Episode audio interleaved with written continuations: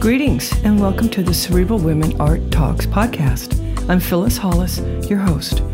As an extension of my Instagram page, Cerebral Women, this podcast offers insights into the visual art world.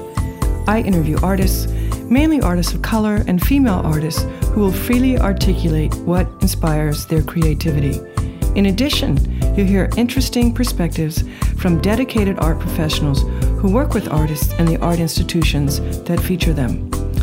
I'm confident that collectively, these individuals will indeed stimulate your mind as they do our eyes.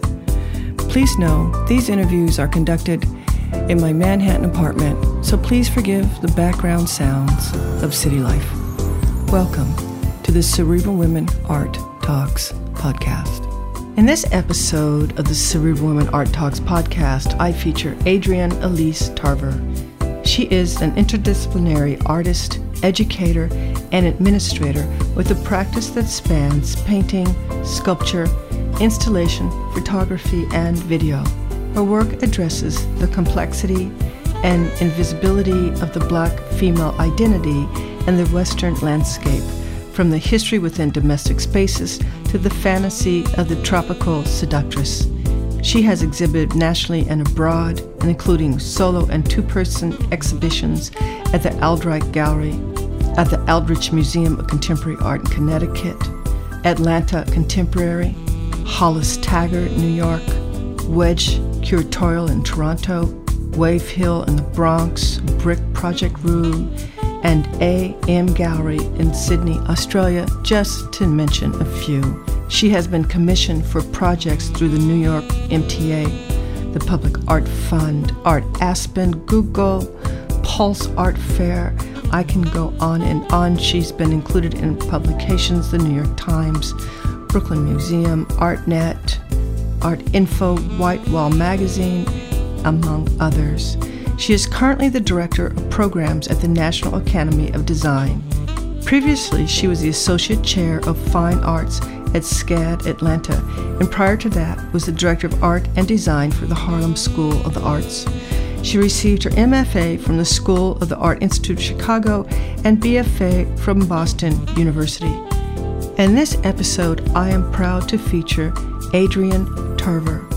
Thank you for joining the Cerebral Women Art Talks podcast. Enjoy. Adrienne, thank you so much for joining me on my podcast today. I appreciate your time. Thank you for having me. I'm, I'm excited to talk to you. You have a lot going on. so, we have a lot to talk about. So, let's start with when did you discover your artistic passion?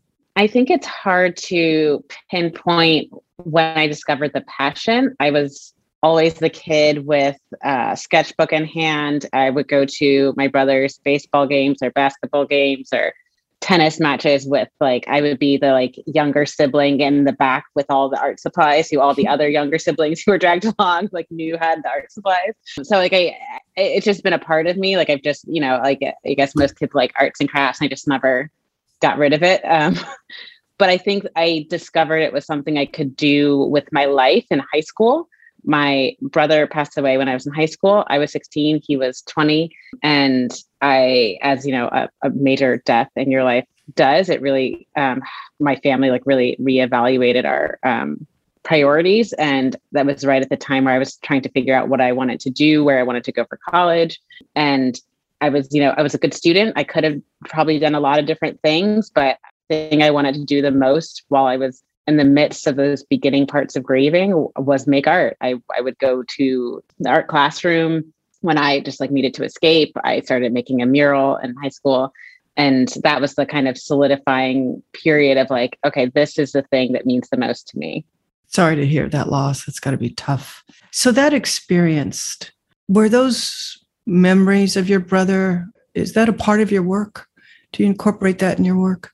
It used to be, um, not so explicitly anymore. But my my brother specifically was a part of my work in the early years. Like I painted a lot of old family photographs. Every now and then, I pepper my Instagram with like old, like undergrad paintings or things, and uh, I painted probably every member of my family at this point.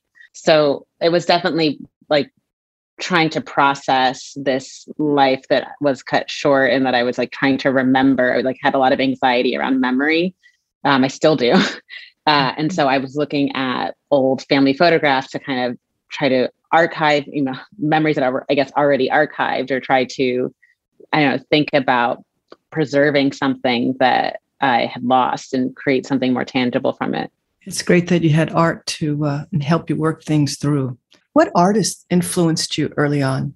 Early on, um, you know, when I was, I would say like I didn't really uh, know the contemporary art landscape until like after undergrad, really. Um, so early on, it was, I remember going to um, a Degas show at the Art Institute of Chicago when I was like 10, and I was, you know, in dance. I was a ballerina as a kid. And so that was like hugely influential, this um, somebody representing, uh, you know, this other passion of mine. And then I think, uh, you know, I, I, distinctly remember in undergrad when a professor showed me the work of Kehinde Wiley and Kara Walker. And it was just like this first introduction really to, for me into contemporary Black artists. I had, I did not know of any contemporary Black artists. I didn't really understand that world.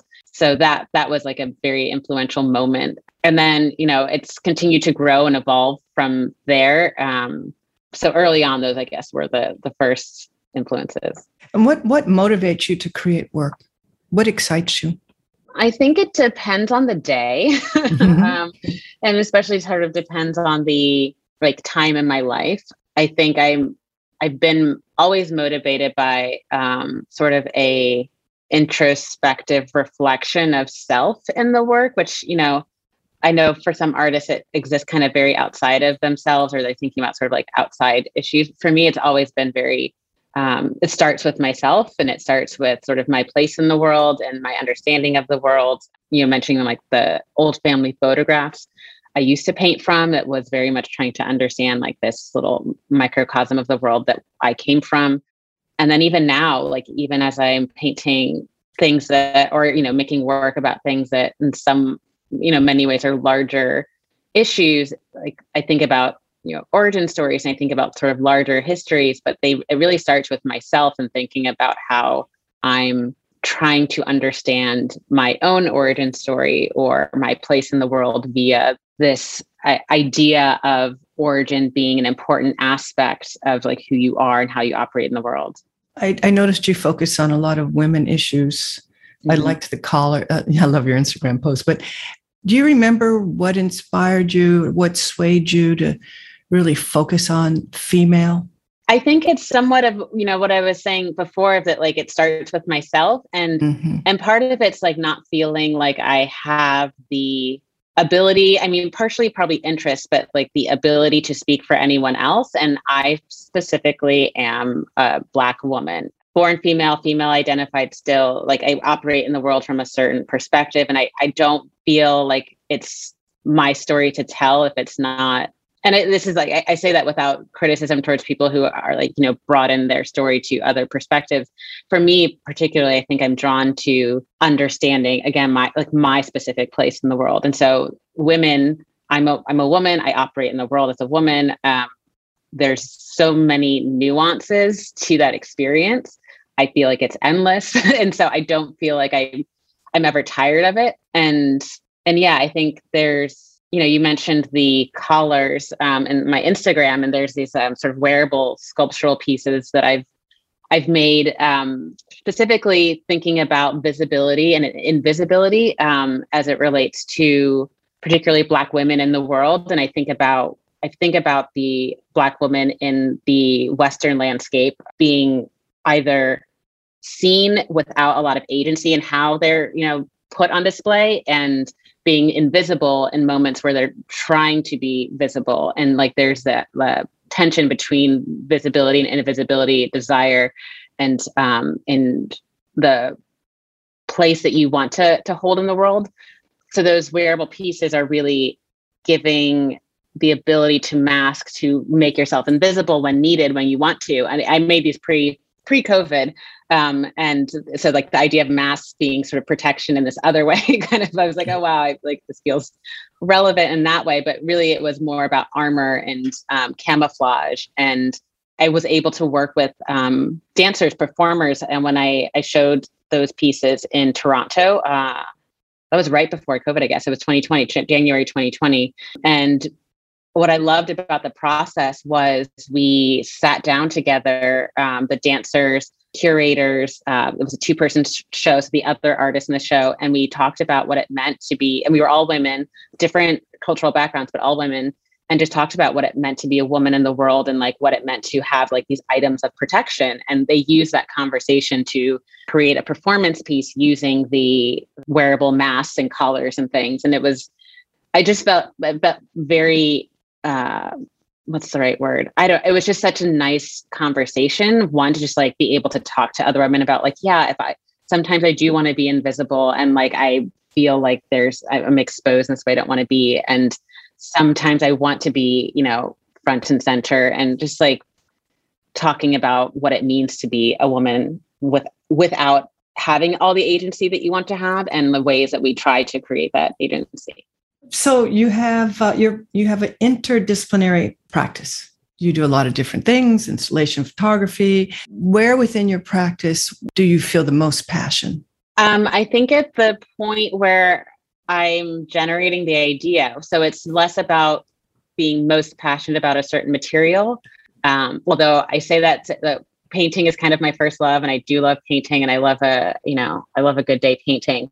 But I started working interdisciplinarily because it starts with an idea and then what it, I, I try to cater to what serves that idea best. So I recognized, I started to recognize in undergrad, but certainly came to accept in grad school that it wasn't always painting that was going to best serve the idea.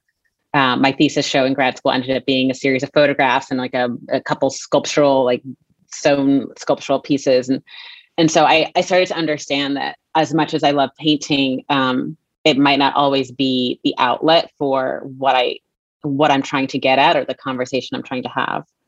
So what are you excited about now? So I'm excited about a few things. I mean, um, I'm excited about, you know, upcoming shows and getting to um, bring some bodies of work into public viewing. That's always exciting. Um, I'm excited about um, an ongoing project. So one of the series that will be on view um, at the Aldrich Museum, there's my Manifesting Paradise series, which is based on the tarot. Um, and the, the tarot deck is actually 78 cards, although I in the show are 22 images based on the major arcana of the tarot.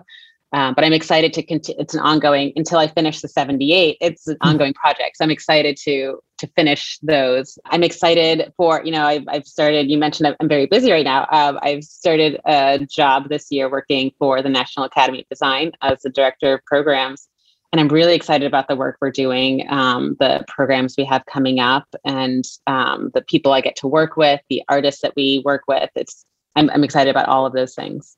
And you have a show, another show at the Atlanta Contemporary? I do, yeah. So um, at Atlanta Contemporary, uh, pretty much the same time as the Aldrich Museum show, and and the work is uh, what I think is really exciting about these two shows. The work is very related. They came about at the same time. I kind of in my my own brain see them as you know two parts of the same show um, so if anybody can see both of them like you get to see you know two parts of of a show or two sides of it. Um, whereas the Atlanta one is very Georgia specific and that the work came out of my own like familial and uh, personal connections to Georgia.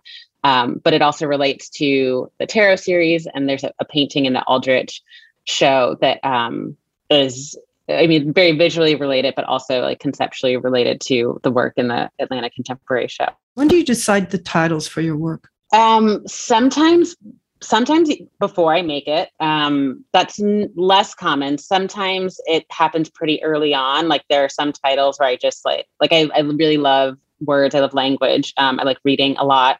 So sometimes they come from books. Sometimes they come from like my own thoughts after reading. Um, and then sometimes they're really hard to name. And uh, I've tried really trying, especially now, really hard to not name things untitled too often but sometimes it takes some time and I sitting with a piece and I just kind of stare at it and write a bunch of stuff and do sort of like free word association until I it, until it feels right. And how do you feel when you approach a blank canvas?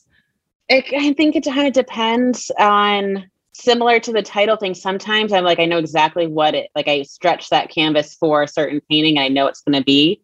Sometimes I'm not exactly sure what I'm going to make, and so I just stretch some canvases at various sizes and then figure it out along the way. Um, I think I'm always waiting for the painting to be bad because I think there's a moment where when the painting, when I'm not happy with the painting, I'm most excited to make it better. When it's blank, it has the potential to do anything. And that's a little bit more daunting than being faced with the painting that I'm like, okay, it's not working. Like, let me just like change it completely or do, you know, analyze it, figure out what I need to do. So blank blank painting can be up or down depending on the day. and you've been commissioned for public art. What's that experience like? It's I think it's very different um, depending on like where it's going and what it's for. Um, I, I have an upcoming MTA project, which is probably the most public thing that I've been commissioned for. Uh, COVID delayed it a bit. So hopefully that will be coming up uh, in the next year. So,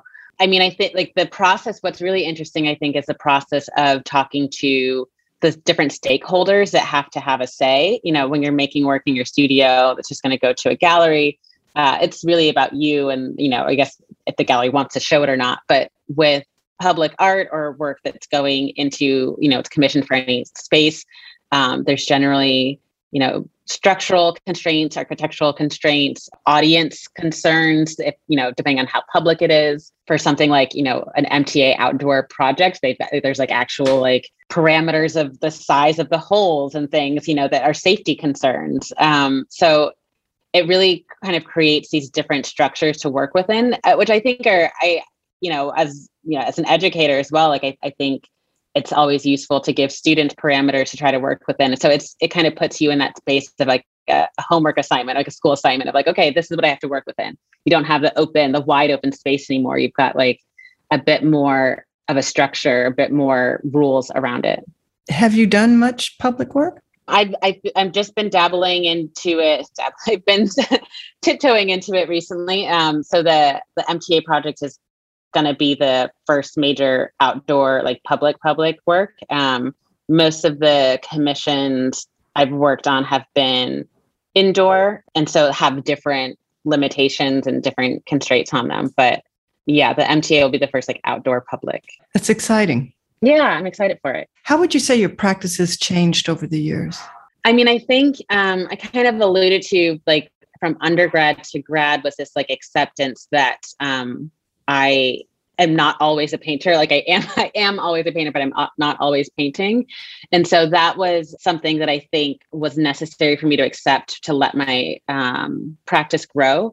And I think once I fully removed the higher, like the material hierarchy, like I don't have to paint oil on canvas for that to be, you know, art with a capital A, was able to explore you know, I, I, started to go to the hardware store to find supplies. I was always kind of going to the craft store. Like I, I grew up sewing. My mom was a, a great seamstress um, as like a side hobby. Um, so like m- fabric and materials were always like in my studio, but feeling open and free to just go to the hardware store. And a lot of the installation I work work I make now is purely mostly from hardware store materials. And so it really gave me like the an open an open field to play with. So I think that's the biggest growth in my practice was just letting myself expand materially. And then that allowed me to start thinking about things like performance. So, you know, in 2020 in Toronto, working with dancers and understanding what it's like to collaborate in that space and um,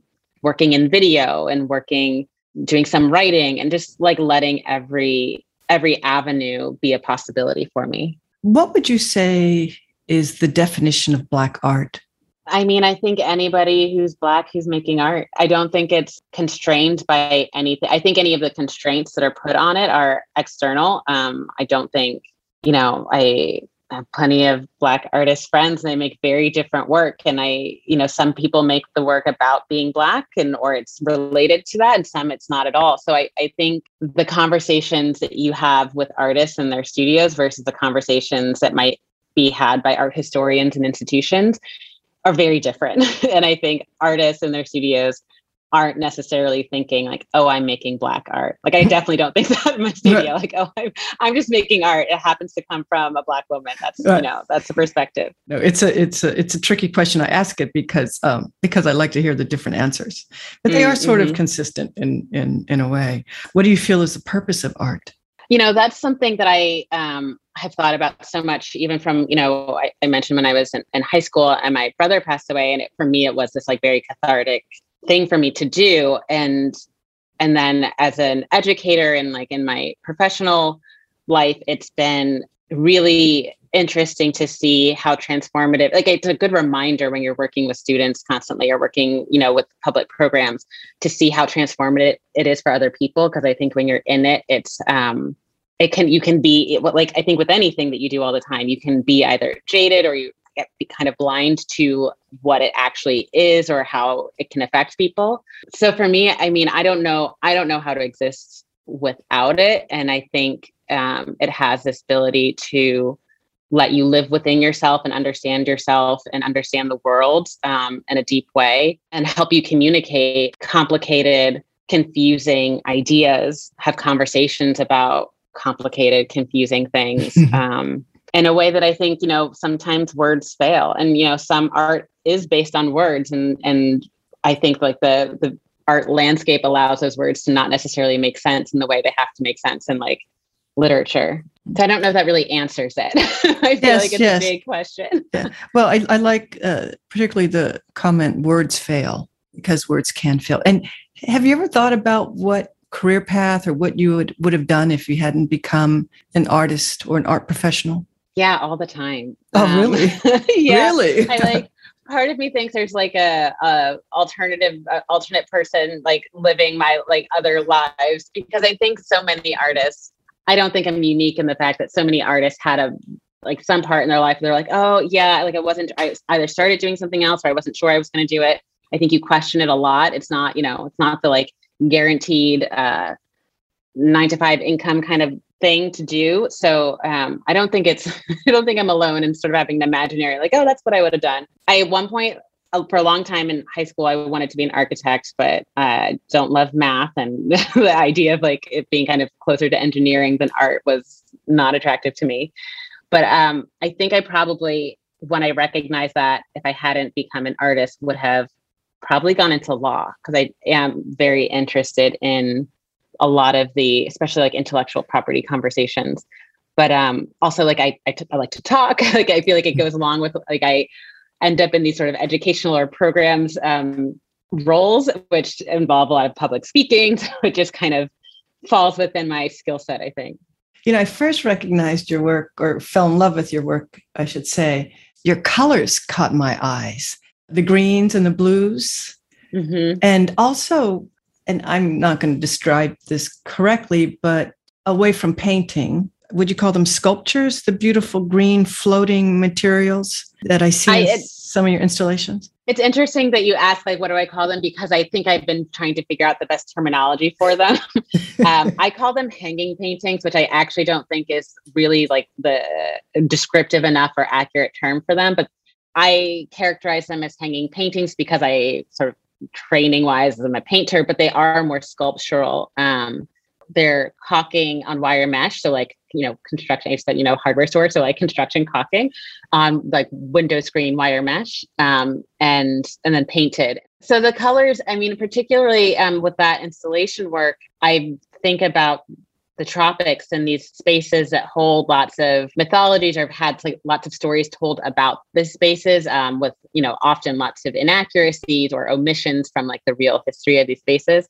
And i thought a lot about how the narratives of these places are exported. You know the primary population of these tropical spaces tend to be black and brown people um, that have not been the writer the you know the the author of these these stories. They've been, you know, co-opted by um, European narrators, and so the idea of like the idea of what the tropics are and what they actually are is something I'm very interested in, and and sort of the mythologies wrapped up in it. So to connect it back to color, the color for me, like it's super saturated, and it's this like idea of beautiful greenery, but they're they're you know, a little oversaturated and they're not specific greens. I'm not do, using, um, I'm not painting anything from observation.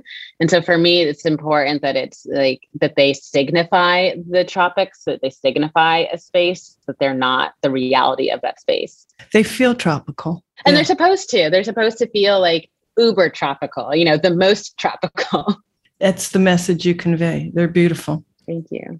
This has been a lovely conversation and uh, appreciate your time. So this is our last question. And you may have answered it indirectly already. What do you feel is your role as an artist? I feel like, you know, my I have a responsibility, I think, to myself, but um, and, and that's just to make things that feel right to me, to continually check in to feel does it feel like this is what I want to be making, um, to sort of not be swayed by what I feel like I other people might expect or want or want me to continue to make.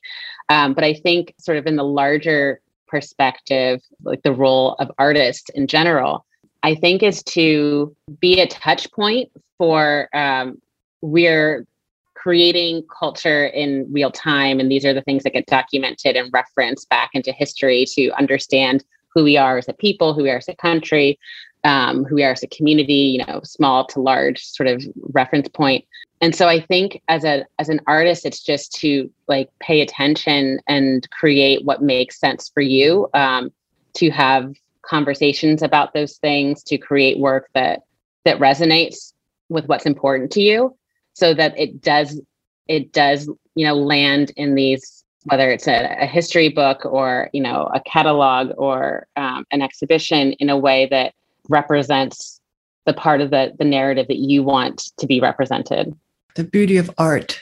I always hope that it helps us appreciate the simple things in life. Yeah, I, I think it can. I think it, it often does. Once again, thank you so much for your time. It's been a great conversation, and I look forward to following you forever. thank you, Phyllis. Thank you for the, the support and for having me on the podcast. It was a pleasure. Thank you for listening to Cerebral Women Art Talks podcast. For additional content, please visit cerebralwomen.com and be sure to follow Cerebral Women on Instagram.